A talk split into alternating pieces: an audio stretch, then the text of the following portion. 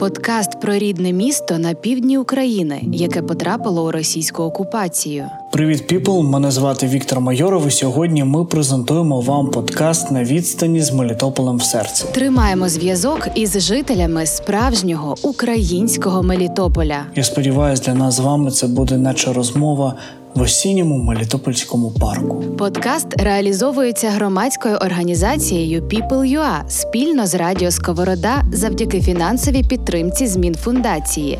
Привіт, піпл! Подкаст на відстані з Мелітополем в серці. І сьогодні я поговорив з Олександром Любишка, волонтером, якого знає кожен мелітополець. Поговорили про евакуацію. Цікаві моменти, які сталися після 24 лютого, про те, як зберегти родину і відносини з дружиною, ну і звісно, про рибалку. Буде цікаво. Подкаст, що рятує історії та правду. Дивіться, я би хотів розпочати наш подкаст з вами з дуже такої філософської теми. Е, скажіть, ви як рибак, від чого отримуєте задоволення на рибалці? Від процесу. Від процесу якого? Від компанії, від процесу з компанії, від а... Е, самого улову, від е, того, що ви на єдині. От що що ви е, відчуваєте, коли ви на рибалці?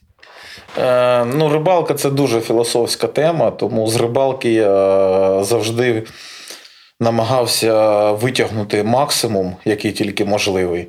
І така склалася цікава історія, що мої близькі друзі, такі близькі, з ким я завжди спілкувався, ніх дуже можливо нікого, майже нікого з них не було рибаків.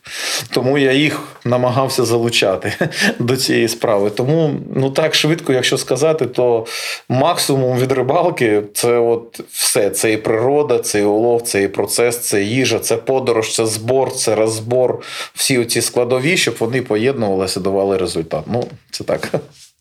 Просто я про себе, да? Про, про, я рибак, наприклад, майже е, був два рази на рибалці.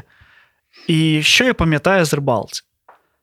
Це що це максимальний спокій, це звуки природи, тобто це таке перезавантаження. І і тому я чому запитав за рибалку, як я вас уявляв, ви така спокійна людина, яка любить е, спокій, рибалку, і ви вриваєтесь в волонтерство. Ні, ми з вами їздили на інші на, на різні рибалки. На на різні рибалки. Ви не були на справжній рибалки, і коли ти приїжджаєш після рибалки, тобі потрібно ще два дні, щоб відійти від тієї рибалки. Ось, Коли в тебе всі вудочки валяються на березі. Ну, я зараз не прикрашую, бо всі рибаки вони прикрашують, я кажу правду, це можна знайти в моїх соцмережах. Коли всі вудочки валяються на березі, твої в того твого друга вудочки валяються всі на березі, е, вони такі всі перемішані, риба тут валяється, і такий як максимальний кльов. просто просто валить риба. Оце на такі рибалки я їздив, тому е, я такий рибак. Ну тобто стихія. Майже так, те ж саме. Так, так, так. Рибалки там, де було тихо, там, де співали птиці, і було все спокійно. Я на таких дуже рідко бував, тому я е, взагалі відповідаю тому стилю рибалки, чим я займаюся зараз. Е, ну, бачите, просто мені потрібна була, напевно, така рибалка, тому що я постійно з людьми спілкуюся, і для мене, навпаки, без людей це майже прекрасно. Скажіть, будь ласка, хто такий Олександр Любишка до 24 лютого? Як ви себе позиціонували? Хто ви були? От... Сім'янин, людина, в якого є діти, яка любить своїх дітей, яка робить все для своєї родини з певними такими соціальними амбіціями, з якимись такими невеликими соціальними проектами, які, ну, це, по-перше, футбол, який я втілював в своєму житті. Да? Християнин, людина, яка ходить до церкви, і своє життя в різних його аспектах, але так чи по-іншому позиціонує його з Богом, прирівнює його до яких Божих істин, правил, і в цьому форматі будує все інше. Скажіть, будь ласка, як для вас почалось 24 лютого? Це таке банальне питання, але дуже хочеться почути саме не там, де ви були, а як ви діяли? Тобто, що було в вашій голові? Ви як голова родини, у вас четверо дітей. Тобто, ви голова родини, де четверо дітей, е, де є прекрасна дружина. Вам треба щось робити. Як, от, як ви, як чоловік, сприйняли ці події? А, Там все було як на рибалці. А, Там все було дуже швидко, там це все було дуже стрімко, і все було е, неможливо було попередити і наперед проаналізувати, що буде, який крок буде далі. В одному з інтерв'ю я комусь вже розповідав, що так цікаво вийшло, що з перших. Секунд війни, коли ми прокинулись, опинилось так, що в нашому дворі були біженці.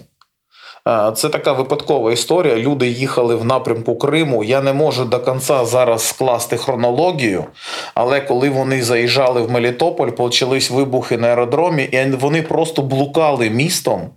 І ще було доволі так темнувато. І вони побачили світ у вікні мого дому. Я виглядав з вікна, і вони побачили, що там є людина.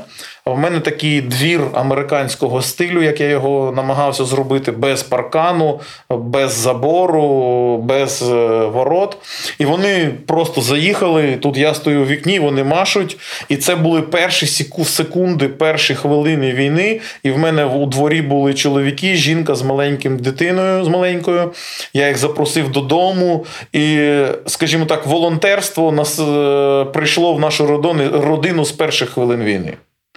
Тому е, з перших хвилин війни так сталося, що ми, я як чоловік думав не лише про дружину дітей, а ще про цих людей, де їх покласти, де їх сховати, чим їх накормити і що з ними робити. Мелітополь для вас до 24 лютого. Що це за місто? Тобто, ви відчували, що це там українське місто? Ви відчували взагалі, що Мелітополь це щось маленьке, але там шестеренка великої України. Взагалі, які у вас були відчуття про Мелітополь? Людина так сформована, кожна людина. Вона хвалить своє.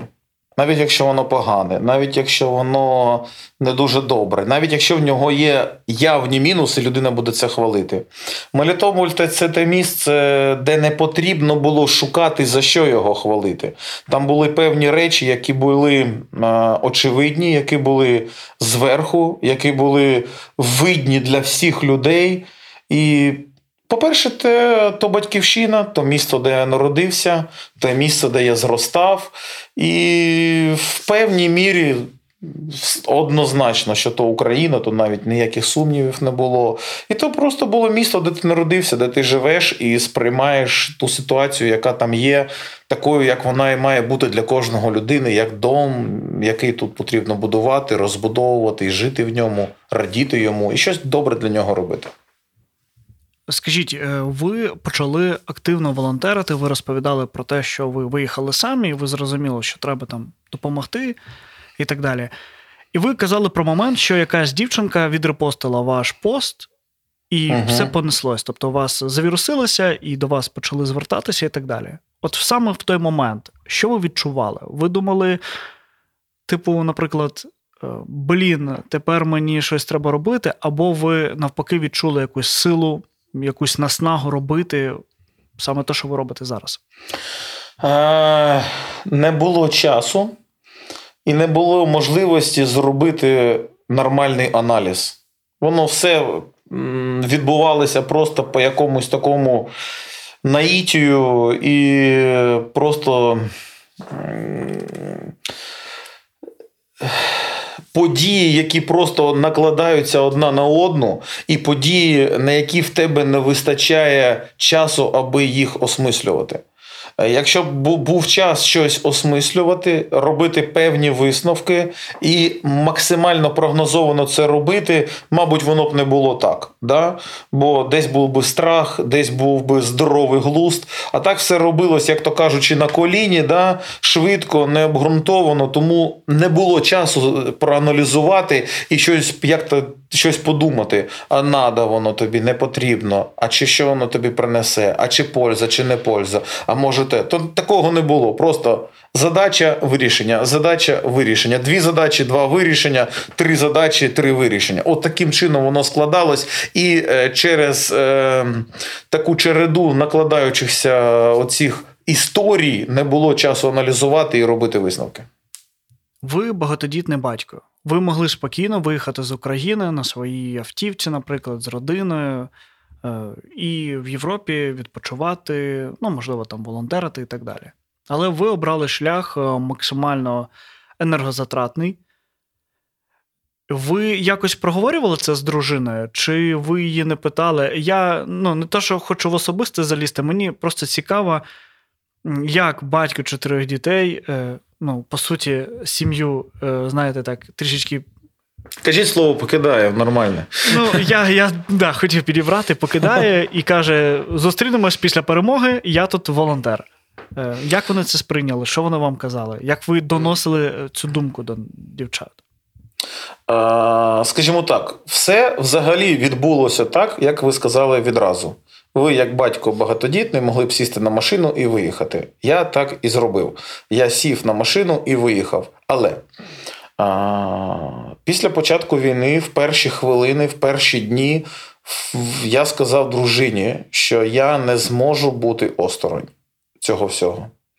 Я буду на місці, я буду в Мелітополі, я буду щось робити для людей, для держави, і я не зможу бути осторонь і просто на це дивитись. Да?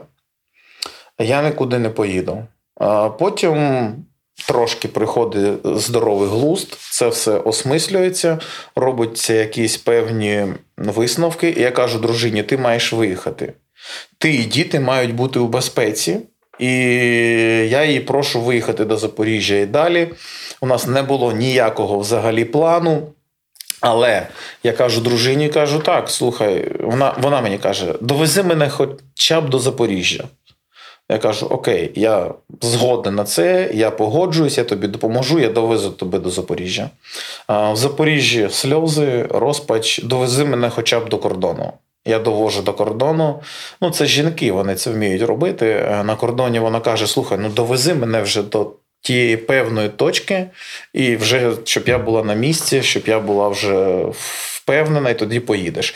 Ну так і вийшло, що як багатодітний батько я виїхав на машині, але вже з цього першого дня вся наша подорож, вся наша дорога на Західну Україну до Європи і далі, всю дорогу. Ну, моя родина звикша. На жаль, до цього, що я завжди з телефоном, завжди телефон або AirPods увімкнені, я з кимось про щось розмовляю. Це було і в бізнесі, і в роботі. І так воно вийшло. Ми їхали, але я вже координував людей, я їх згуртовував, я з ними про щось домовлявся, я якось вирішував їх проблеми, допомагав їм. Довелось знайти такий час, коли ми сіли, видихнули і кажу: дивись, оце так, оце так, оце так. Я маю бути там. Ти маєш мене зрозуміти, за що я їй вдячний, що вона мене зрозуміла. Я сподіваюся. І на неї на ній великий тягар, і можу так сказати, да, що дійсно там в мене є якась певна медійність, е, відомість, ще якось. Але я розумію, якщо б це не вона, якщо б вона не була поруч.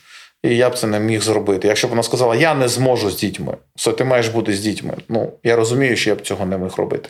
Але завдячуючи їй, її відвертості, їй теж пожертві величезні, я це все, все зміг зробити до цього часу.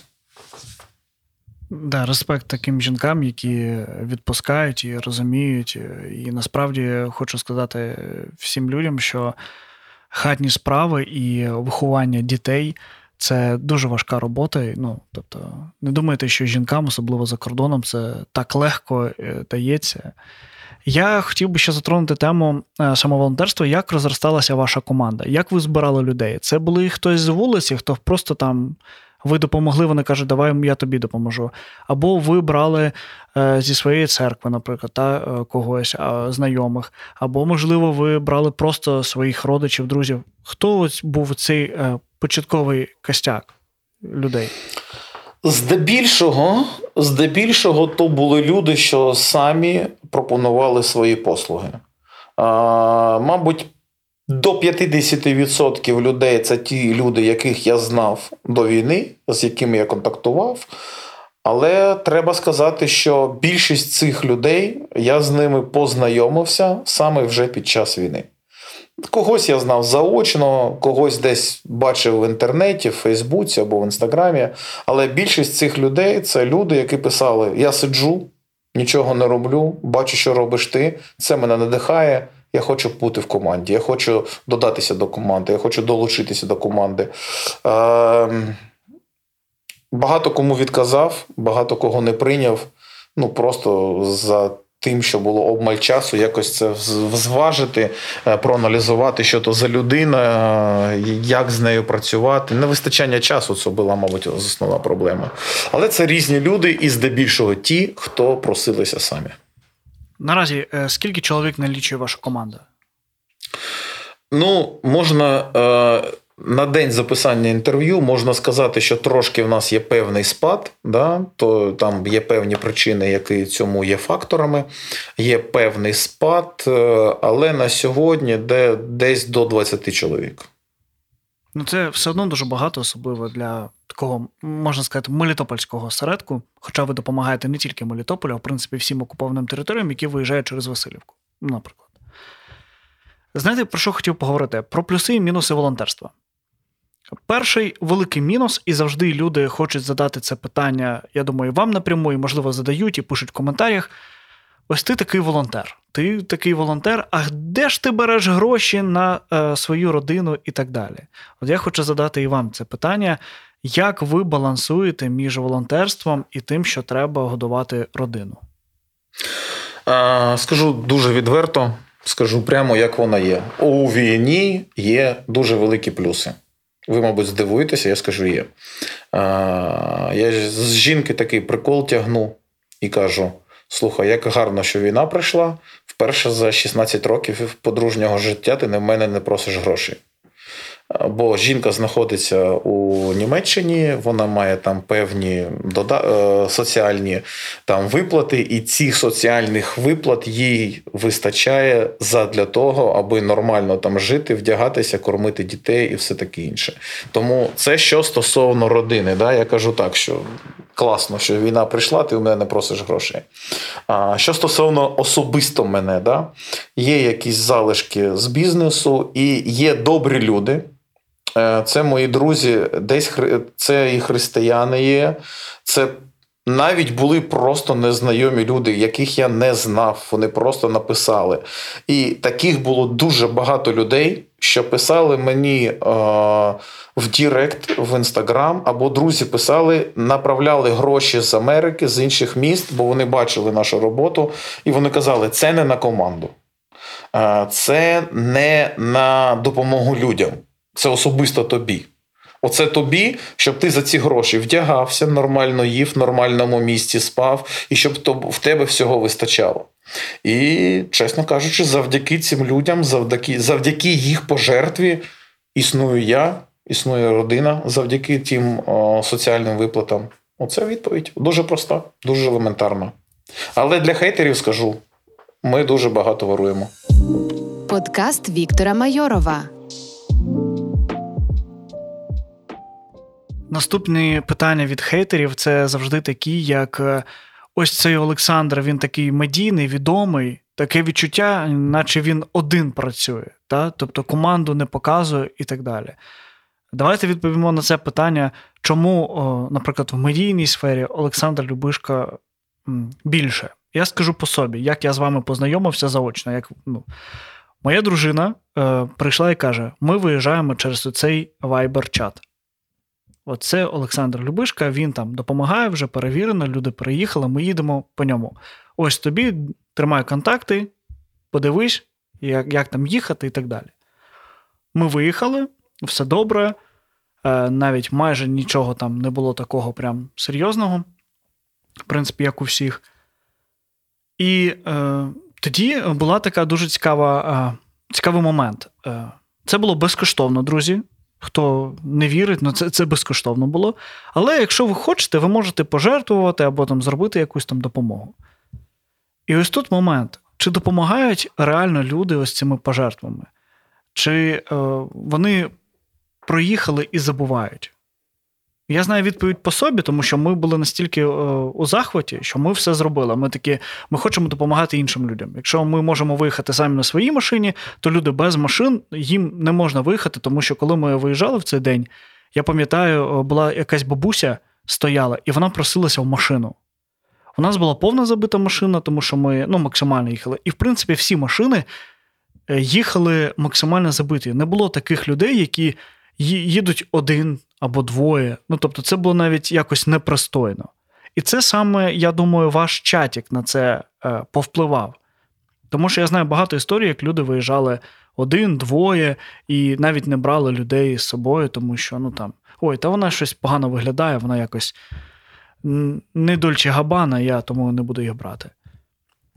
От питання про це, а, наскільки е, от вам прилітає за те, що ви відомий, тому що ви берете на себе медійну складову, а ось люди, з якими ви працюєте, невідомі. Чи це просто міркування безпеки? Здебільшого так. Здебільшого це міркування безпеки, але на моїх е, відео ми бачимо водіїв, можна побачити і водіїв. Є фрази: ось наші водії, вони герої. Є люди, які вивантажують фури, є люди, які завантажують машини. То ми їх показуємо, їх видно. Але здебільшого, то люди, які з певних причин, з певних міркувань просто казали: мене ніде не показуй, про мене нічого не кажи. І все. Це, було, Це був їх вибір. Щодо платності і безплатності виїзду, ви постійно говорите про те, що це безкоштовно. Друзі, в нас безкоштовно. Але чомусь люди пишуть під вашими постами постійно, скільки коштує виїзд. Угу. Як а... Е, ви е, реагуєте на це? Як ви пояснюєте людям? В мене є такий комплекс. Е, і цей комплекс навіть вилівається в певну мою дію. Дуже часто, коли мені надходить сповіщення у месенджер, а ви перевізник, або сповіщення, скільки коштує перевезення, да, я навіть не відповідаю на ці питання. Навіть якщо там є певна вступна мова, що там дуже складна ситуація, і потім, потім питання, скільки це коштує, я не відповідаю навіть на такі питання. У месенджерах я на таке не відповідаю. Да? Якщо вже людина йде, е, веде яку, якийсь діалог, щось питає, а потім вже питає, а скільки це коштує? Я кажу, ні скільки. Да? Якщо починається з коштів, я взагалі не веду ніяких перемовин. Це принципово. так? Бо так воно було задіяно, так воно побудовано було спочатку. З приводу коштів, то є проблема. І ви ж розумієте. Е, як то, як співала Шапокляк, здається, да, що хорошими ділами прославитися нельзя. Да? А, Дуже багато хейту, дуже багато несостикувань, дуже багато фейкових вбросів, фейкових. Е, слів, е, фейкових ну, відео ні, але якісь люди щось комусь розказали, і воно набирає великих обертів і доказати, Е, розказати, що ти цим не був мотивований, це дуже дуже важко. Е, скажімо так, взагалі війна мене поміняла в чому? Я дуже ну, такий як то кажуть, мнітільний. Да? Тобто, і в мене є такий ну, комплекс. Да? Якщо щось там про мене хтось погане каже, да? я, це для мене просто для мене це моральна катастрофа. Да? Довести, що я це не робив, довести, що я ні, це для мене був комплекс. Але, скажімо так, війна теж зробила добре в плані того, що ну якось потім вже як я таке слово не дуже коректне, але забив на це. Да? Ну, Я вже зрозумів, що або я нічого не роблю, або я роблю і просто не звертаю на це уваги. І все. Е, бо якщо я буду звертати на це увагу, це мені, по-перше, самому буде дуже складно від цього всього, і потрібно вимкнутися і робити свою справу. Скажіть, будь ласка, скільки вже людей е, завдяки вашій команді було евакуйовано? Так, ну я розумію, що підрахунки не будуть максимально точними, але все одно так. Все Є одно. цифра, яку я називаю майже у будь-якому інтерв'ю, де її питають. Е, наша ж робота вона розподілялась, і ви вже самі розумієте, і трошки поклали напрямок, що вона розподілялася на тих людей, якому, яким ми допомагали виїхати на їх автівках. Це не Мелітополь, це і Маріуполь, це і Херсон, це просто вся окружність. І люди, яким ми вказали дорогу, згуртували їх до групи, помогли виїхати. По певним підрахункам, це від 50 до 60 тисяч людей. Люди, яких безпосередньо ми евакуювали, яких ми, як пасажирів, посадили або в свої машини, або в дружні машини, або люди, яких ми залучали до цього, це десь 5 тисяч, 5-5,5 тисяч людей. Я розумію, що кожен з цих людей вони були максимально щасливі бачити вас, е, проїжджати, як я пам'ятаю, ми проїжджали цей перший український блокпост, і це неймовірні емоції. А що відчуваєте ви? От кожного разу, коли ви бачите колону машин, які там під'їжджають, або там до епіцентру, там, да, чи де місце дислокації, от, що ви відчуваєте? Ви відчуваєте гордість, що там ми змогли, або полегшення, або, можливо, ви нічого не відчуваєте. Можливо, ви так втомилися, що вам вже пофіг, ви просто робите свою роботу. Яку ви найбільшу рибу поймали? Свою дружину. Це золота Ні-ні. рибка. Ну, це, це філософське. А саме рибу. Саме рибу, не знаю, окунь якийсь е, був. Ну, грам 300, мабуть, маленький такий. Так. Так, так. Е, Найбільшого товстолоба, якого я впіймав, він важив 12 800. 12 кілограм 800 грам. Це така величезна рибина, з якою я сражався десь до двох годин, десь півтори точно. Це був такий просто жах. Е, Ще півгодини руки отакі були все. От якщо ви впіймаєте товстого лоба, який важить 12 800, ви зрозумієте, що я відчував, коли заїжджали ці колони. Це просто шалений адреналін, кайф, якийсь такий свого, свого роду кайф, прикол, десь хайп, а десь просто, просто задоволення від того, що ти робиш. І це не змінюється. Тобто, навіть Ні. сьогодні ви постійно в тому. Це Ні. дуже круто. Е, Чому дуже круто? Тому що я, наприклад, е, починаю трішечки втомлюватись взагалі від знаєте, новин, від е, всього цього. А ви, як білка в колесі, ви постійно, постійно в русі, постійно щось робите, дзвінки, якісь там, да, вирішення якихось питань.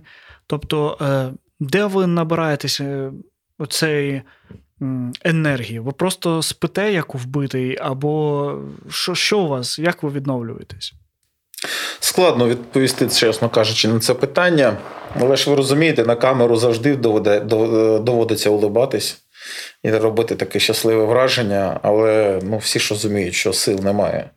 І е, руки десь падають, моральні сили теж бувають. Просто ти виснажений, просто не можеш нічого сказати, нічого подіяти. І розумієш, що потрібно робити ще щось, сил нема, тому Е, скажімо так, іноді треба зізнатися, що те, що бачать люди, то картинка такого білки, яка там в колесі все робить, а насправді все дуже важко і сил не завжди вистачає на все.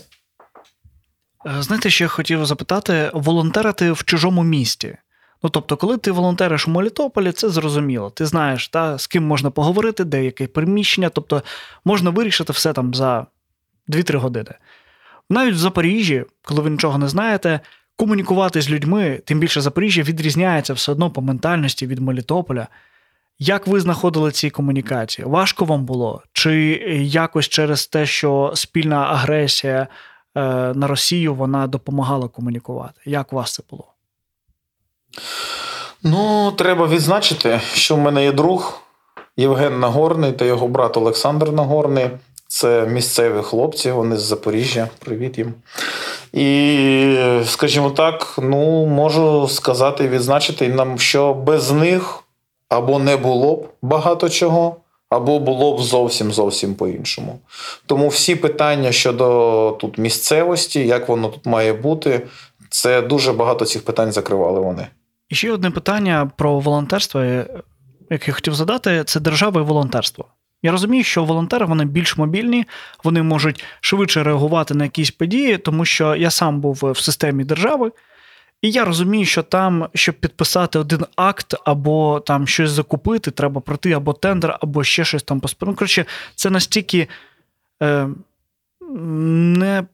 непонятно, це настільки неправильно у війну, тому що ну, треба реагувати швидко.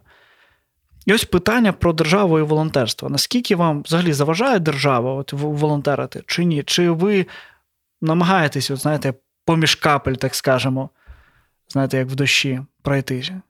Скажімо так, завжди е, доводилось знаходити ці, от ці моменти, де поміж цих бар'єрчиків, маленьких фішечок переїжджати, об'їжджати, обходити і знаходити вихід. Скажімо так. І досі продовжаєте. І досі. І досі.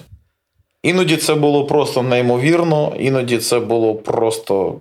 Ну, здавалося, що ти просто б'єшся головою в бетонну стіну, яку просто неможливо пробити, і е, хотілося все покинути, розвернутися і йти назад. І, мабуть, знаєте, що найважче взагалі було в мене взагалі під час всього цього, це те, з чого ви почали. Що якщо щось не виходить, завжди була думка: сідаєш на машину, поїхав до жінки дітей і там кайфуєш. От ця думка вона була найгірша. Це, знаєте, не було такого, як то кажучи, в російській армії і в радянській заградотряду, да? який ти розумієш, що зараз ти не проб'єш це питання, там ззаді заградотряд тебе вб'є. І в тебе нема вибору, ти маєш це зробити. А в мене не було заградотряду, в мене навпаки. Ти розумієш, нащо битися в ту стіну, якщо там є все добре. Просто повертаєшся і йдеш. Оце, мабуть, було найважче в суперечках з державою і з цими всіми провладними питаннями. Хотів поговорити е, ще трішки про бізнес взагалі. Ви були бізнесменом. Тобто, ви були бізнесмен, меценат, ви займалися футболом і так далі. Ви зараз, я так розумію, втратили бізнес, правильно?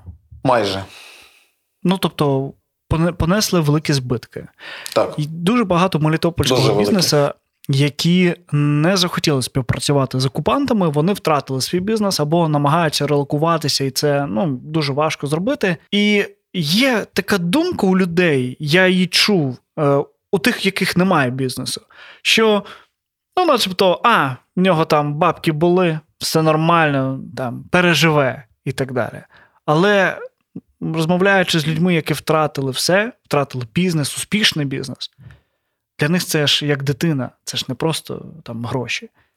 Як ви сприйняли це, цей удар? Мабуть, волонтерство це е, воно стало таким якимось замінником. Да? Е, замінником те, що поміняло, те, що е, десь не давало часу, аби це все обмірковувати знов таки. Да? Якщо б не було волонтерства, не було зайнятості в цьому питанні, то можна було б сидіти, плакати. І якось це дуже боляче сприймати. Да, коли приходить свідомість, коли ти приходиш до себе і так розумієш, що ти втратив, що ти мав, що ти для цього зробив, так, то стає дуже складно. Але дзвоник е- з питанням про допомогу чи ще щось таке інше знов тебе переключає, знов ти погортаєшся в ці проблеми, в ці питання, і там полетів, поплив далі. Хотів запитати вас трішки е, такі особисті питання про християнство. І взагалі ви сказали, що ви християнин. Е, давайте всім розповімо, в, які церкву, в яку церкву ви ходили. Тобто, щоб люди розуміли контекст. А, ну, можливо, комусь буде незрозуміло, але якщо таким з- загальноприйнятим поняттям, то це, то це протестантська церква. Да? А, якщо ще так можна сказати, то це баптистська церква, є таке слово баптисти. Да? Ну, не всі розуміють, що воно означає, по- по-різному через це до цього ставляться. Але якщо коротко, що, що, то, то це так. Це протестантська баптистська церква. Чому питаю? Тому що в мене родичі також є баптисти, і вони і допомагали е, і з Ізраїлю дуже багато, і там в Америці. І знаєте, про що я подумав, що християнське ком'юніті, воно максимально сильне виявилося, особливо в Мелітополі. Тобто і протестанти, вони один за одного, і завжди так було. Я завжди дивувався. Я розумію, що люди там інших вір вони могли вас там не сприймати або там вважати вас там недоцільними там, і так далі. Але коли я дивився, що, наприклад, відкривається кафе, протест, ну, да, власник протестант, е, протестантську церкву ходить, і він набирає, наприклад, е, до себе людей, яким потрібна робота, наприклад, з церкви. Тобто, бо він, їх бачить там кожну неділю, наприклад, там на служінні, він бачить, що це за люди, тобто є якась комунікація і так далі. От в вашому житті церква, вона дуже багато вам дає. Чи це просто спосіб е, десь, знаєте, е, ну, черпнути якусь емоцію, якусь енергію або там думки якось свої нормально та, там, е, так сказати, відшлифувати або там на полички порозставити? Ну, церква це вже це як інструмент, інструмент, бо, скажімо так, людина вона приходить до Бога, вона налагоджує стосунки з Богом, а потім людина вже обирає, де ці стосунки реалізовувати з Богом. І чи потрібна їй взагалі для цього церква, чи не потрібно? Потрібен тобі для цього соціум, чи не потрібен. Так? Для мене це було потрібно, для мене це було цікаво, це була потреба. І там я не лише отримував, там я іноді віддавав, там я служив, там я був корисний для когось. Тому це було життя, це було пов'язано з життям. І дуже багато це було невід'ємне від життя, скажімо так. Наскільки ви зараз е, занурені в церкву, в плані того, ви у вас є час взагалі е, ходити до Бога, чи ви просто напряму? І ходжу ну, в неділю намагаюсь бути. Намагаюсь бути, коли їду в Німеччину там з дітьми, там намагаюсь бути. Е, Коли в Польщі знаходжусь, теж заїжджаю, бо, як ви сказали, ком'юніті, да? через це ком'юніті, через певну довіру ми отримували багато допомоги, і ви задавали питання, да? як от там держава, ці бюрократичні речі, то слава Богу, що знаходились такі люди, такі церкви, що привозили фуру гуманітарки і казали: ну скинеш там десь 10 фоток. Ну, розумієте, що таке, да? Тобто, у нас були спонсори, що дали 10 пакетів їжі і казали, на ці 10 пакетів потрібно 15 фоток, пісня е, похвали, від бабушки віршика, як це все добре, як це все смачно, і потім загальна фото, а потім ще через тиждень, що це 10 пакетів були. Ну, я утрую, да? я це так моделюю, шуткую, але десь воно дуже-дуже близько. Да? А хтось дав фуру гуманітарки і сказав, ну там 10 фото пришлеш чи скільки зможеш. А, Тому приходилось і заїжджав, і заїжджаєш в ці церкви, дякуєш, кажеш, що ти зробив, коли ти потратив, що люд, ну, висловлюєш подяку подяку, щоб люди знали куди. Тому церква вона залишається в житті все одно.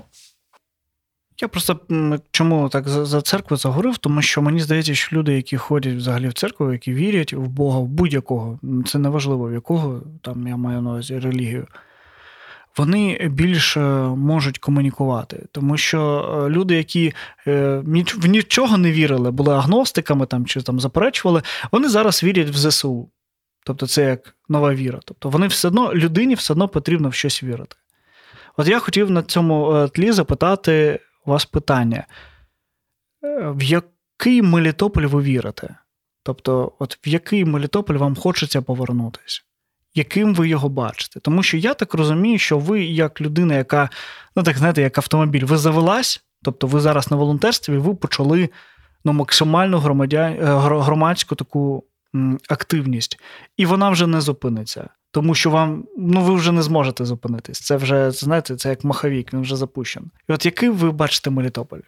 Чесно кажучи, жодного разу не задавав питання в такому форматі сам собі, да? яким я його бачу, як я його бачу, але а, не, не, не досить прямо, але відповім на ваше питання таким чином. А, В деякі моменти, в які буває скрутно які буває дуже тяжко. І е, от так я знайшов для себе такий позитивний мотивуючий момент. Я розслабляюся тим і приходжу в деякий позитив, коли уявляю, як я заїжджаю за якимось там з БТРів в ЗСУ в Мелітополь. Я уявляю, як я заїжджаю. Я не, мені, Якщо він буде як Маріуполь, не дай Бог. Якщо він буде квітнучий, як зараз, був до війни, це не має значення. Я просто позитив собі наводжу з того, що я в нього заїжджаю. Я бачу якісь магазини, я бачу ті інфраструктурні об'єкти, що я будував, куди, коли я вкладав свою душу, своє життя, свої якісь емоції. Да? Я коли будував їх, я бачу якісь знайомих людей. Я заїжджаю там до батька, ще кудись, до яких знайомих, до родичів. І це мені дає певне натхнення, спокій і позитив. Круто. А скажіть, е, є люди, які вас розчарували під час широкомасштабної да. війни? Е, я не прошу називати іман, але я хочу, щоб ви відповіли на питання: а чому вони вас розчарували? Е, я в плані того, що я нещодавно себе зловив на думці, що я мав якісь очікування від людей, що вони повинні зробити те-те і те, тому що так правильно, це ну, так зрозуміло. А людина так не робить. І це для мене прям ну, таке: ну як ти там, ти там став колаборантом, або ти там щось зробив не для України. Чому? Як ти там міг забути там про війну і так далі? І тобто, по суті, я даю властивості людині. Сам е, очікує результати, не оч... він не стається, тому що людина не така. І я ще й да, розчаровуюсь. Ви е, розчаровувались через що? Ви собі задавали питання? Ну, Чому ви очікували, що ці люди повинні зробити щось таке, що потрібно? Найбільше розчарування, воно, мабуть, було від тих людей, від яких ти це не очікував. Якщо людина була просто просто людиною, яка жила таким посереднім життям, да? і вона пішла, отримала російський паспорт, стала ну, там, це все підтримувати. Ну, розчарувала, так розчарувала. Глибоко боляче. Мабуть, ні, не глибоко не боляче, бо ти нічого не покладав, ніякої надії на нього, якийсь там нічого від нього не очікував. А Розчарування, мабуть, були від тих, в кого ти вірив і думав, оця людина точно так не зробить. Від тих, кого ти думав, що ця людина проявить себе, і ти розумів, що вона підтримає тебе, вона буде корисна тобі. І от такі розчарування вони були найбільш болючі, скажімо так. Хто це люди? Ну, якщо бути чесним, іноді хочеться, мабуть, ну скажу чесно, да, ви сказали стільки добрих слів, ви сказали стільки слів подяки і позитиву в християнський бік, да, але скажу, що, мабуть, найбільше хто розчарував, то і були християни. Ну, це зрозуміло, тому що ви в них більше вірили. Ну, тобто, по суті. Е, Ні, вони просто більше за всіх казали. Ось в чому питання. Да, Розумієте? То якщо людина все життя каже, я не п'ю воду, а в якийсь момент вона виходить з бутилкою води і п'є ту воду, і ти кажеш: слухай, а що змінилось? Ну нічого, всім потрібно пити воду, і я п'ю воду. Оце найбільше. Да, так, ну, то есть, Якщо людина ніколи в житті не їздила на мотоциклі, і вона поїхала на мотоциклі, ну то таке. Да? Але якщо людина всім розказувала, що мотоцикл це погано, що на мотоциклі не можна їздити, да? і що мотоцикл це небезпечно, і потім вона сідає на мотоцикл і їде. Оце, Оці речі вони, вони бентежать, і ти не можеш однозначно на це реагувати. Подкаст на відстані з Мелітополем в серці. Хотів ще поговорити про сімейні відносини. Зараз дуже багато розлучень, дуже багато якихось, знаєте, таких е, поганих відносин між чоловіком і жінкою, особливо на відстані. І е, от я чую багато історій від друзів, знайомих, як їм важко на відстані підтримувати стосунки. У вас є якісь е, секрети, лайфхаки, як підтримувати стосунки? Е, в плані того, щоб, знаєте, щоб не було цих образ, що ага, там він там волонтер, та, там, а я там працюю, або навпаки, є там які люди, які забувають про війну е, там в Європі, наприклад. Якісь секретики у вас є, можливо, поради для більш недосвідчених, таких як я, людей, які одружилися нещодавно. Знаєте, хотілося б, звичайно, розказати якусь таку цікаву суперісторію або вираз якогось там японського філософа привести. Я можу це зробити. Але скажу просто: знаєте, у Windows є настройки, які як називають за замовченням. Да? Там просто стоять галочки, і Windows це робить за замовченням. Ну, мабуть, я дуже радий, що для моєї родини не потрібні були якісь додаткові опції, прошивки, а просто все за замовченням так мені пощастило, і воно робить. Ну, мабуть, так. Якщо відверто, то так.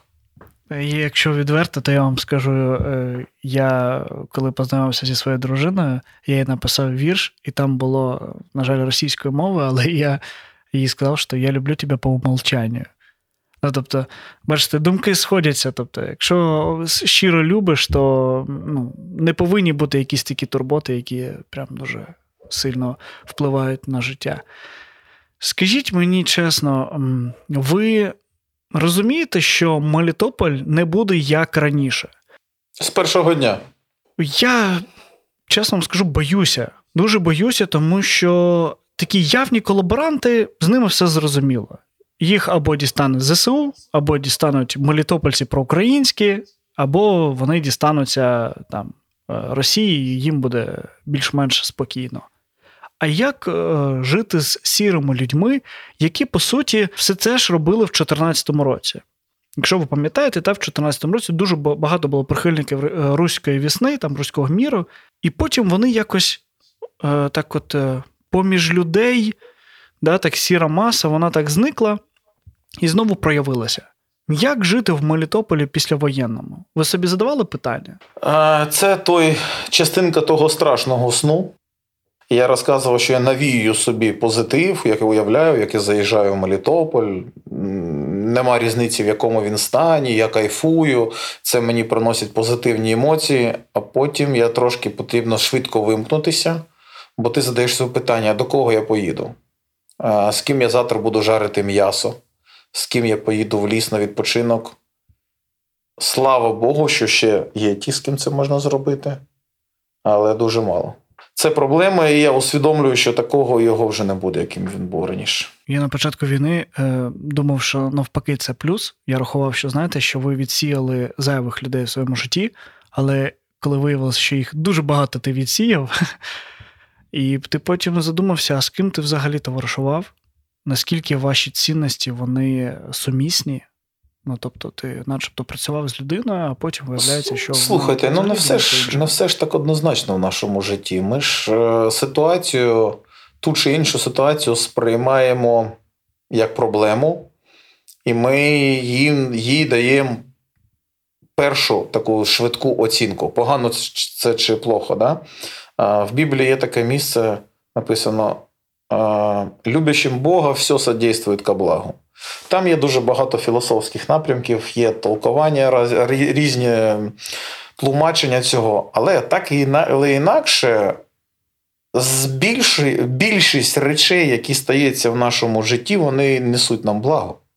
Вони несуть нам добро. Можливо, це взагалі буде такий Мелітополь, про який ми і мріяти не могли. І ми скажемо: слухайте, якби не та війна, то і не було б такого Мелітополя.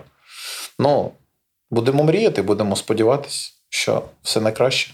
Хотілося б ще додати в наш подкаст трішки е, такої інформації важливої. Це про виїзди з Мелітополя. Ви можете коротко розповісти, як зараз наразі перебуває евакуація, наприклад, через вас безкоштовно, чи можна це зробити, чи поки закрито, Тобто, станом на сьогодні, як е, на сьогодні це дуже важко. Нещодавно я оприлюднив один пост в інтернеті, де розмістив жіночку з дітьми і написав, що на сьогодні евакуйовані прирівнюються до тих, хто виграв лотерейний білет або джекпот в лотерею. Да, там. І наразі це дуже складно, це дуже мало людей, але це є. Потрібні певні домовленості, потрібна реєстрація, тобі потрібно сконтактувати водія, дату, людей, їх час, невідомість очікування, невідомість дати проїзду. Це і ці всі фактори мають скласти в один клубочок, скластися і ніде не розплутатися, не дати збой. Тому. Наразі це відбувається, людей записуємо, але дуже і дуже мало людей вдається евакуювати на сьогодні. І, взагалі, з виїздом то є така проблема. Що люди мають заздалегідь реєструватися. Не для всіх то відомо, не всі розуміють, що таке там Google форма, або ще там ту же флешку зробити, привести, як там вони просять на ці місці реєстрації в Мелітополі. В, когось це вдається, хтось це може зробити, але складнощі з цим є. Нещодавно побачив вас, е, ви відправляли в літнім людям е, гуманітарку. Там вас попросила людина, і вам коментарі писали про те, що чому ви не через директора е, цього, я просто не знаю, як це правильно називається українською, літній дом чи. Ми розуміємо, про що ми кажемо. Так, так, так. Я от хотів запитати, не про сам цей кейс, мені більше про людей, які досі є такі люди, які хочуть наживатися на. Е, знаєте, на війні і не тільки там отримати більше гуманітарку, або е, а вони хочуть владу. Тобто, знаєте, не е, там не Олександр дасть е, там гречку, а Вітя повинен дати гречку. Тому що я от хочу, я в, в цьому дворі я головні, я хочу там дати гречку. Це не моя гречка, я нічого не зробив. Це Олександр привіз, це Олександр там знайшов, е, де взяти, та, там, або там з донатів купив і привіз. Але я хочу от, бути от в цій ланці найвищим. Як ви думаєте, це просто гординя, чи ну що це? Чи це ну, людям сумно просто, і вони собі вигадують такі історії? Доволі складно відповісти, бо не можеш залізти у свідомість людини і зрозуміти, про що вона думає. Да? Ти не можеш розуміти, чим вона керується, що вона хоче що її може десь людина людина може бути права. Там в ті в ті історії, як то кажуть про українсько-російську війну, да, як то в Росії кажуть, не все так однозначно, то там те, там дійсно не все так однозначно, і людина сприймала це неоднозначно, і якийсь прагматичний коментарі, якийсь якась прагматична розмова там не мала місця, бо там таке щось було незрозуміло, скажімо так. Е, щодо людей, не можна сказати лише саме про цю людину в цій ситуації. Не думаю, що там через це була ця проблема. Скажімо так, хочу в це вірити, да? що не, через це була проблема, що не він дав ту гречку. Але, скажімо так, якщо б ми всіх питали, якщо б ми з всіми домовлялися, то ми б нікому не помогли. Якщо б ми ви спочатку сказали, як ви обходили там державу, так ото і тут. Якщо б всі планки були виконані і все це було погоджено, і ще ще якось там, да, то нічого б ніхто б нічого не отримав і багато б чого не вдалося. А так, скажімо чесно, вдалося дуже багато, і так трошки забігаючи наперед після війни ми дізнаємося ще більше. Так, це дійсно, тому що з кожним спікером, з ким спілкуюся, можна задавати питання набагато більше, але, на жаль, все після війни, друзі, буде друга серія подкасту. Я ще хотів, знаєте, що вас запитати.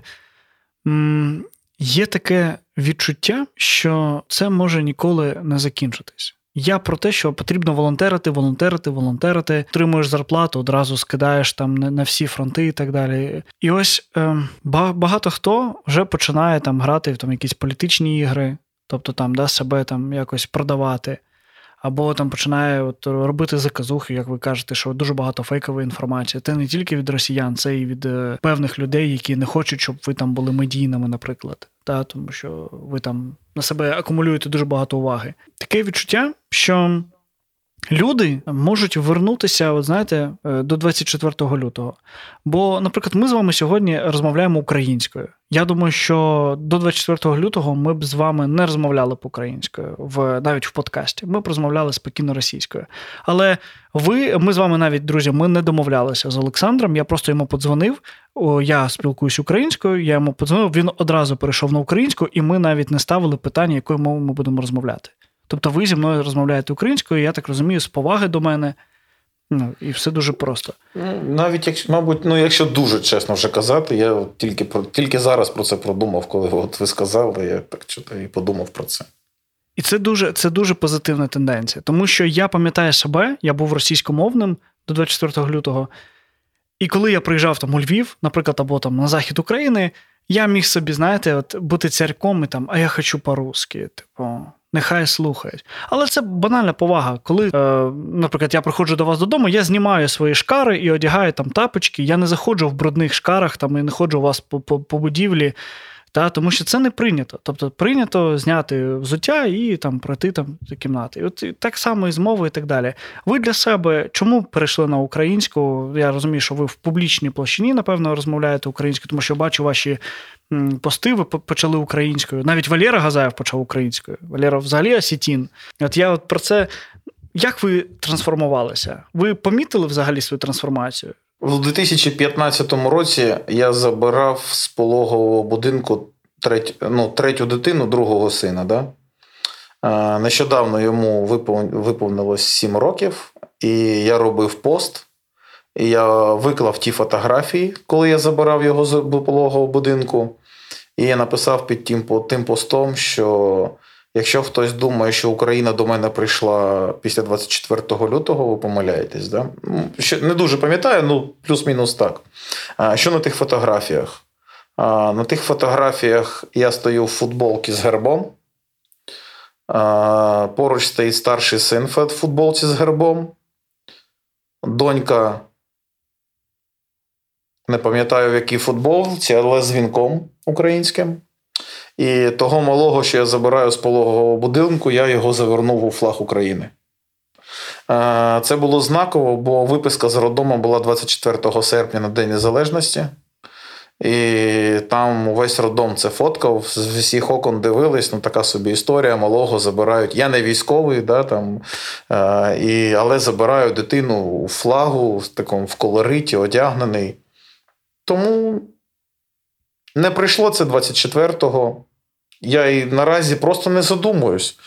Я зустрічаю людина говорить російською, розмовляю російською. Людина говорить українською, розмовляю українською. Тобто я взагалі не ставлю на цьому акцент. Навіть ну, якщо там більше було часу, можна про це багато розмовляти.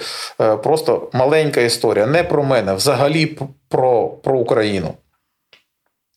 Я нещодавно був у Львові, е, я зайшов в аптеку і купував, купував багато ліків. Ну, така вже наша волонтерська судьба, що ми на окупацію веземо ліки і в Європу веземо ліки. Бо там багато наших людей теж просять ліки, там своя історія. І ми купував, купував багато ліків, довго стояв, і в якийсь момент е- підходить людина, чоловік з жінкою до каси і роблять замовлення. Дайте, пожалуйста, парацетамол. А ли у вас что-то сердечное?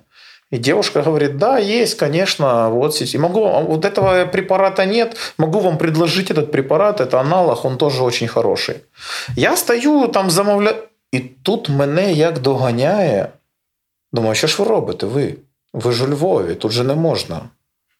Ну, ладно, ці переселенці приїхали. А ти що робиш? Ти ж на касі працюєш. Законодавство тобі, то законодавство України, воно обов'язує тебе спілкуватися українською мовою під час обслуговування клієнтів в магазині чи будь-де. Але вона, знаходячись у Львові, знаходячись, е, перебуваючи під службовими обов'язками, вона дуже легко і спілкується з ним російською. Я слухаю, думаю, слухай, ну оце ж, якщо зараз комусь це розповідати там за поребріком, це ж ніхто не повірить. І ніхто там з вулиці не забіжав, не почав бити того дядька. Да? Ніхто йому нічого не кричав, він купив свої ліки. Я не скажу, що він неповажно до неї е, якось відносився. Просто він розмовляє російською, все. Вона з ним поговорила російською, він купив ліки. До свидання, до свидання і пішов. Та я навіть, якщо б там з ним десь поговорити, ми б може дізнатися, що він баба любить Україну і може навіть робить, або хтось там з його близьких більше, ніж ті, хто може кричати Я за Україну і розмовляю українською. Тому для мене не є маркером, немає маркера і якоїсь певної цілі розмовляти українською. Це проходить автоматично. Я на цьому, ну, мабуть, не акцентуюсь дуже сильно. Я трішки поясню за себе, чому я перейшов на українську, мені просто ну, стало трішечки огидно. Це моє, я кажу, що це тільки моє. Я нікому не нав'язую того. Але є, така, є таке поняття свій чужий. Особливо це за кордоном. Е, Мені друзі розповідають, що вони, коли чують російську мову, вони думають, що це ворог, і вони не знають, це там українець, не українець, підійти і і так далі. Тому подібне. Можливо, ваша родина також з тим стикалася, що коли ти чуєш російську, ти не розумієш, а хто це може бути. Тому що е, мені друзі розповідали, вони були на вечірці, ну там називається там якось е, англійськими словами, можливо, там німецькими. От, Я просто не запам'ятав. Ну, Суть була того, що зібрали людей з різних там, е, я так розумію, це все переселенці. І там були і білоруси, і були росіяни. І ось мені людина розповіла про те, що їй було дуже некомфортно, тому що вона не розуміла, як себе вести. Тобто вона не розуміла, це вороги або це українці, поки ти не спитаєш, ну прям звідки ти, тому що ніхто з паспортом не ходить і не показує його. І ось е, оцей момент для мене ну, трішки тривожний. Хоча я прекрасно розумію, що, наприклад, як ви кажете, і у Львові е, завжди звучало російською, тут дуже багато російської. І у взагалі, от на заході країни дуже багато переселенців вони привезли свою культуру. І навіть от нещодавно я живу на заході України зараз, і нещодавно там заходжу в магазин, і я бачу, що е, в магазині працює переселенка, тому що в неї настільки погана українська, ну прям дуже погана. І вона і намагається спілкуватися. І вона здається, і просто така вже російською. Ну тобто для неї ще важко перейти там на українську. Але є і скандали. Я майже там то в епіцентр заїжджаєш, то ще кудись, і чуєш постійно один-два скандали, вони є. І зазвичай, друзі, я хочу просто пояснити, чому ці скандали відбуваються. Е, В місті, де я зараз перебуваю, кожен день ховають хлопців. І от вчора е, я йшов е, біля мене церква. Тут церква на кожному куточку, якщо чесно. І е, там було троє хлопців, ну, хоронили. І це постійна історія. І ви можете просто потрапити на людей, в яких є е, ПТСР, або вони тільки нещодавно втратили якусь близьку людину, і тому вони можуть агресувати. Тут головне, якщо ви спілкуєтесь російською, ви йдете на цей конфлікт, краще просто уйти від конфлікту. Тому що, на жаль, е, зазвичай я спостерігав, коли людина починає там неадекватно кричати, і істерику, і там прямо ж там до сльоз, і так далі. А російськомовна людина не відчуває своєї провини, ну тобто, що да, вона там не робить по правилам, як в цьому. Наприклад, в цій громаді прийнято, і починає бузити у відповідь. І це переростає в конфлікт. А нам зараз конфлікти не потрібно, нам потрібно об'єднуватись. І щодо об'єднання, ви постійно збираєте гроші там на волонтерство. Е, всі е, описи будуть у нашому підвідео, посиланні. Ви можете перейти, друзі, задонатити. Ніколи не. Е, знаєте, не думайте, що там одна-дві гривні або 100 гривень це важливо. Скільки є, скільки є можливість, донатьте. І найголовніше, це все прекрасно показали. От Мелітопольці трагічна історія, коли да, попали пропускний пункт. Називаємо це так: пропускний пункт, і там було дуже багато і загиблих, і ранених, і серед них мелітопольці. І як швидко ви зібрали з всіма мелітопольцями з усім світом мільйон гривень, так, якщо не помиляюсь? Мільйон триста майже. Мільйон триста. І це дуже класний приклад, що коли зачепило кожного з нас. Ми всі останні. Я пам'ятаю, я там з Монобанка вже в мене там нічого вже немає, там всі якісь мелоч, все, що можна, ти віддаєш на емоціях. І хочеться, щоб ми донатили постійно, тому що ну, це допомагає людям. Я от хотів запитати до вас: ви коли е, збираєте ці гроші, е, коли ви мільйон побачили? Ваші емоції, ви взагалі вірили в те, що ну, це можливо? Чи вам просто пілікало, і ви ну, навіть не догадувались, яку суму ви вже там назбирали? Трошки відчував себе Притулою. Бо я бачив перед цим е, телефон Притули, як його знімали. І в мене є таке ж відео мого телефону. Він отак от пік-пік-пік-пік-пік-пік-пік. Просто донати залітають щосекунди. Не було перерви, щоб не заходив донат. І тому таке було. Трошки Притула. Але, на жаль, е, тут є, друзі, проблема в тому, що коли у нас є емоційний такий спалах, і ми донатимо там на мільйон триста, то наступного дня ніхто не донатить. Ну, я про те, що донатити треба постійно. Я от хочу цю думку накинути. От скажіть, будь ласка, найменший донат, який ви отримували, ви пам'ятаєте, що це було? І 10 гривень, і 15 бувало. Ну, мабуть, менше десяти не не, не пам'ятаю так чомусь. Бо це мелітопольці, це всі. Да, Мабуть, менше десяти не було. Але то таке. Е, донати це такий прикол. Да? Ти там Дивишся 10, 15, 20, 5 тисяч. 100, 200, 3. 5 тисяч, ну то таке буває. Навіть буває так, зайде така сума без коментаря, без нічого. І ти так, ну там пік, та ні, здається, що там дуже багато нулів було. Подивився, йо, то там нормально нулів.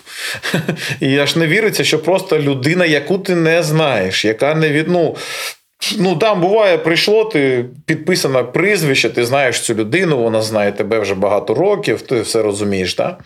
Потім десь побачив, кажеш, привіт, молодець, дякую тобі. Ну все. А то просто пікнула така собі сума, а ти навіть не розумієш, хто то був. Подкаст, що рятує історії та правду. А є у вас таке відчуття, що коли дуже багато грошей, треба з ними ну, щось робити і це потрібні звіти, і люди постійно незадоволені, як ви це робите, тому що люди завжди незадоволені, це нормальна реакція. Е, от як ви з цим? Ви собі якось установку дали, що так, ми витрачаємо так, як ми рахуємо. От ми вважаємо, що ось тут нам треба допомогти, тут не треба допомогти, тут допоможуть інші і так далі. От цей от розподіл. Або ви прям е, сідаєте і радитесь з усією командою, як це Ні, робити? такого нема. Дивіться, здебільшого я сам приймаю рішення, здебільшого, але е, я сьогодні, так чесно кажучи, перший день на ногах, я взагалі щось так прихворів дуже сильно. У мене тиск дуже підвищений останні дні. Я пролежав 4 дні, і сьогодні, можливо, так сказати, перший день на ногах. І в мене трошки було часу ці дні, ну таке. І щось я так собі таке думка прийшла, думаю, а який в мене взагалі був перший пост в Інстаграм? Ну, взагалі, взагалі, не волонтерський, взагалі. Думаю, а з якого часу я взагалі почав вести Інстаграм? В якому році? Угу. А потім думаю, слухай, цікаво, думаю, взагалі подивитися на мою стрічку в Інстаграмі, от що я взагалі викладав до війни, да? чим, я делі... чим я ділився, що я показував масам до війни. І я до чого, я зрозумієте, до чого я це йду. І я почав гортати свою стрічку інстаграму. Я її гортав, гортав, гортав, гортав. І поки я догортав до 22 лютого, я дуже багато гортав. І ви знаєте, мабуть, мій інстаграм це дуже для адекватних людей, то є дуже нормальний звіт, куди все це пішло. І куди воно розподіляється і уходить. Все одно будуть незадоволені. Е, це, на це нормально. Це нормально. Це нормально. Е, ну, якщо ми за цю тему зачепили, я можу розказати. Я вже трошки казав про е, хтось фуру дає і нічого не просить, да? хтось там дав трошки. І можу розказати історію. Дзвонить людина, ми там такий-то фонд, ми хочемо вам допомагати, аби компенсувати е, паливо для ваших машин. Окей, давайте. Що ми маємо робити? Е, Ви маєте за тиждень до того, як машина буде виїжджати, написати на електронну адресу нам листа, де, де вказаний водій, машина, маршрут, кілометраж. Пасажири, які їдуть в цій машині, ми розглянемо за тиждень до того, як машина виїжджає. Потім, коли вона, ми кажемо Окей, ми цю машину проспонсуємо. Потім ця машина, вже коли доїхала до місця призначення, ви нам даєте фотографію, звіт, це всі доїхали, і потім ми це вам перерахуємо гроші в рамках нашої домовленості. Я послухав, кажу: ні, не треба. Ні, не треба. Бо така бюрократія, у нас там те все так відбувається, там все так хаотично. Цих історій евакуації, що ти взагалі не знаєш, хто приїхав. У мене одна, одного разу машина приїхала. Я знав, що в неї приїхало десь там 9 дітей, мат, дві жінки з дітьми. Ну там багато ба- мало, мало, мало їхати дітей. Це моя одна з улюблених історій, багато її розповідаю. І я бачу, я приходжу. А з машини люди і здалеку йду, а з машини люди виходять, виходять, виходять, виходять, виходять, виходять, виходять. Я так до водія. Ти там трошки рішив заробити, да? поки я не бачив. Да? Ти думав, я не прийду, ти заробити. Він каже: та ні, просто я виїжджав з Мелітополя, відкрили на, на зупинку став, відкриваються двері, і жінка починає закидувати своїх дітей. Я кажу: е, е, жіночко, вона каже, так помовч. Вона закидала своїх чотирьох дітей, там сама сіла, і вони поїхали. І розумієте, а хтось там каже, ви там звіт за тиждень на електронну адресу. Можу розказати, скільки мені коштували. Я думаю, буде така інформація корисна для наших донатів. Поїхало дві машини, два буса. В кожному бусі 9 місць. Да? То ми мали привезти, скажімо так, 18 людей. Завжди наші буси їхали перевантажені. На руках сиділи діти завжди. Ну, тобто, я так собі думаю, оці два буси зараз привезуть 18 людей, евакуюють. Коли буси попадають туди, туди, то вводяться нове правило, що всі машини, які виїжджають звідтіля, всі буси мають мати ліцензію. І хто не має ліцензію, то у бусі має сидіти лише дві людини, не більше. Легкова машина має бути повна, то всього з водієм 5 людей, а в автобусі лише 3 людини, не більше. А, ко- ну, що, ми, роз... що робити? Що робити? Е, Тут у водіїв е, сім'ї, тут у Запоріжжі, машини потрібно повертати. Ми садимо в одну машину три люд... двоє людей і дитину, і в іншу машину двоє людей і дитину. Ми садимо в ці машини. Бо нема ліцензії. Вони приїжджають на Васильівку, займають очі, е, чергу, чекають, чекають, чекають. А тут нове правило. А відтепер потрібна перепустка. Де її брати, як її оформлювати, ніхто не знає. І таким чином вийшло, що ці обидва буси стояли в черзі на Васильівці е, один 16, інший 17 днів. Деякі дні вони повертались додому, діти там, люди мились, деякі. Вони, вони взагалі сім'єю стало, стали після цього, так? А, Весь цей час купувалась соляра, купувалась їжа і для людей, і для водія. Е, Щось потрібно було їсти, купувати. І таким чином е, зарплата водія. Ще довелось заплатити за одну машину на Васильівки, щоб вона проїхала. І таким чином евакуація цих чотирьох. Е, Ага, там ще цікавіша історія. В одній машині люди вже не витримали цього всього, сказали, ми вже не їдемо. Розумієте? І в машину орки посадили яких просто там людей на Васильівці, яких ми не знаємо, просто посадили два там чи три людини, навіть не пам'ятаю, я вже не був на той момент не в Україні. І вони їх привезли. Ми навіть не знаємо, хто то був, кого ми евакуювали. І фактично евакуація однієї родини це мати е, жінка, чоловік і їхня одна дитина, молода сім'я. Да? Ну, якщо порахувати два буса, да? і оцих людей, яких евакуювала наша команда, то евакуація двох цих людей нам мені стала десь 45 тисяч. Розумієте, да? А донати, які телефонували, там, а скільки кілометрів, а скільки соляра коштує, а який розход у машини?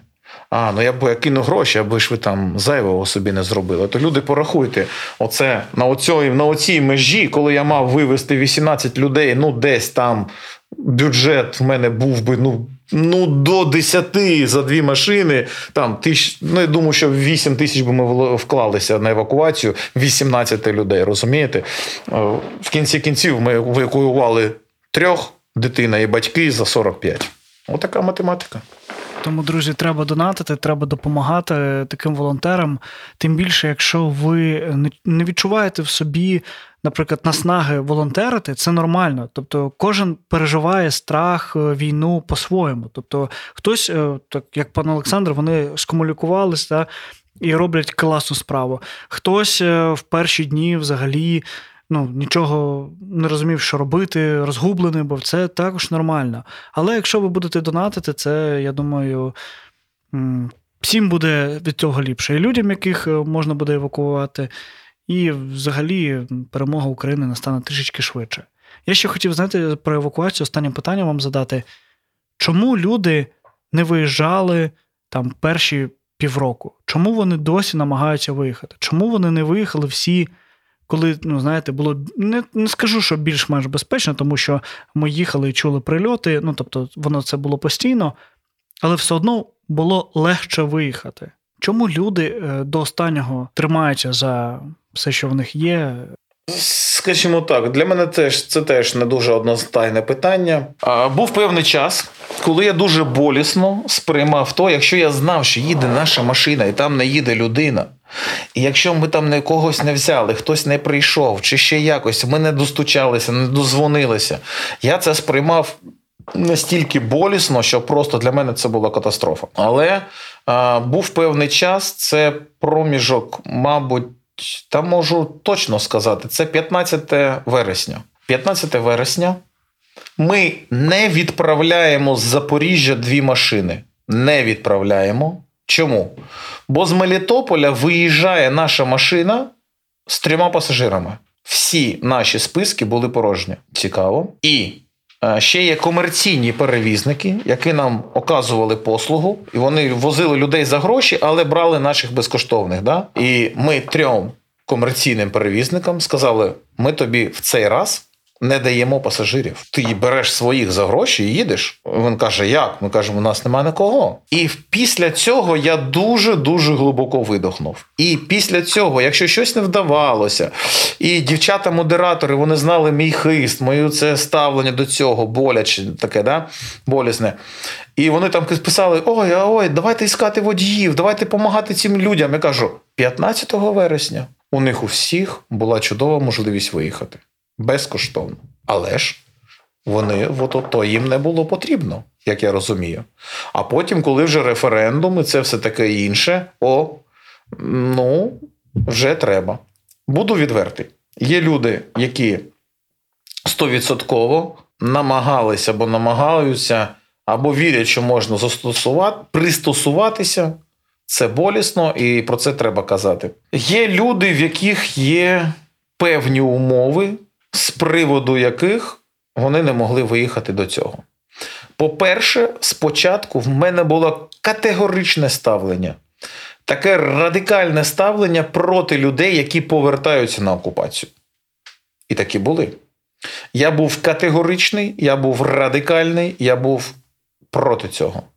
Але потім, поспілкувавшись з тими чи іншими людьми, я зробив висновок, що це має на те місто. Місце, ну, Має місце це бути в їх житті. Да? Бо я почув реальні історії реальних людей, заради чого вони повертаються. І я трошки так пом'якшав в цьому питанні. Так само я пом'якшав, і верніше так скажемо, неможливо однозначно судити всіх.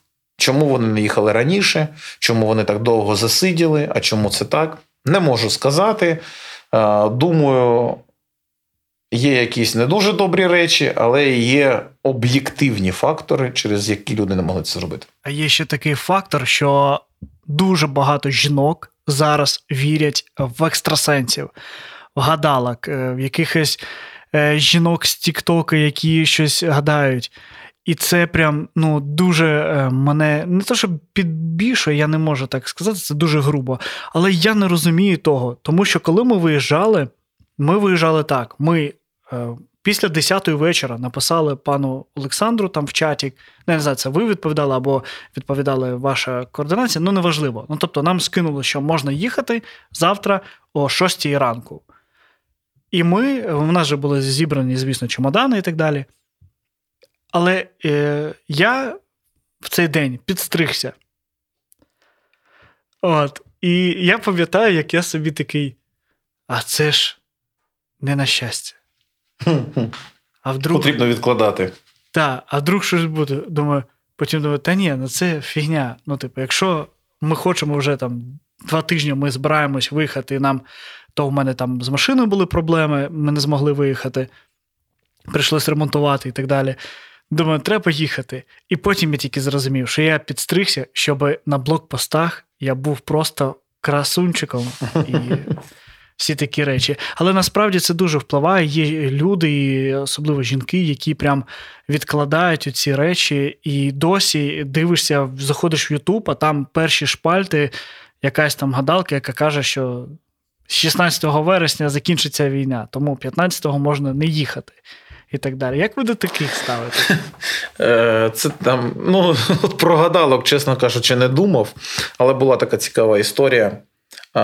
Цікавість історії полягала в тому, пише жінка. Мені потрібно терміново виїхати. А вона це пише 2 або 3 вересня. А, Бо ми пішли до російської школи, і ми зрозуміли, що це не для нас, нам це не підходить. Тому нам терміново потрібно виїжджати. А раніше це було тайна. Е, ви хотіли перевірити, чи дійсно кактус не можна їсти, да? чи дійсно він колиться, чи дійсно їжачок це не кішечка, з якою можна обійматися і спати. Ми сходили до школи і зрозуміли, це не для нас. Ну, Слухайте, в кожного своє менталітет. Ми починали з рибалки, не всі ж рибалки. Не всі то розуміють. Тому люди особи. Я навіть так вам скажу. Для деяких людей аквапарк у Кирилівці то є верх вообще мандрівництва і якісь подорожі. Багато людей з Мелітополя з'їздити в Запоріжжя, ну то лише там не знаю, коли-небудь з родичами з боку. У Макдональдс, тут є таке свято, а сісти, поїхати через Оріхів, там, де стріляють, бомблять, а ще кудись в Німеччину чи ще кудись. Ну, це взагалі фантастика. Тому різні люди, різна ментальність, різна складова, і по-різному вони на це реагують і приймають рішення. Ми з вами можемо розмовляти так вічно, але, на жаль, е, час вже підходить, тому хочу задати вам останніх два питання. Перше, це питання, яке я задаю кожному своєму гості подкасту. За що ви любите Мелітополь? Там мій дім, там я народився, там я всього навчився, там я став собою, і, і, і там пройшла найбільша частина життя. Відкрию маленьку таємницю, можливо, для вас вона буде такою. А, я дуже багато де бував у світі, подовго бував, але так довго в Мелітополі ще не бував. Можливо, у багатьох так само. Цікава думка. І е, ми з вами почали з рибалки, і хочеться завершити рибалкою. Скажіть, будь ласка, Мелітополь, яка асоціація у вас з якою рибою? От Мелітополь, що це за риба? Це такий азовський безумний бичок, такий безглуздий, який хватає все, не стоїть на місці, не, про- нічого не аналізує, всього в нього все дуже швидко, все динамічно і все непрогнозовано. Супер, дякую вам за розмову. Було дуже цікаво з вами поспілкуватися.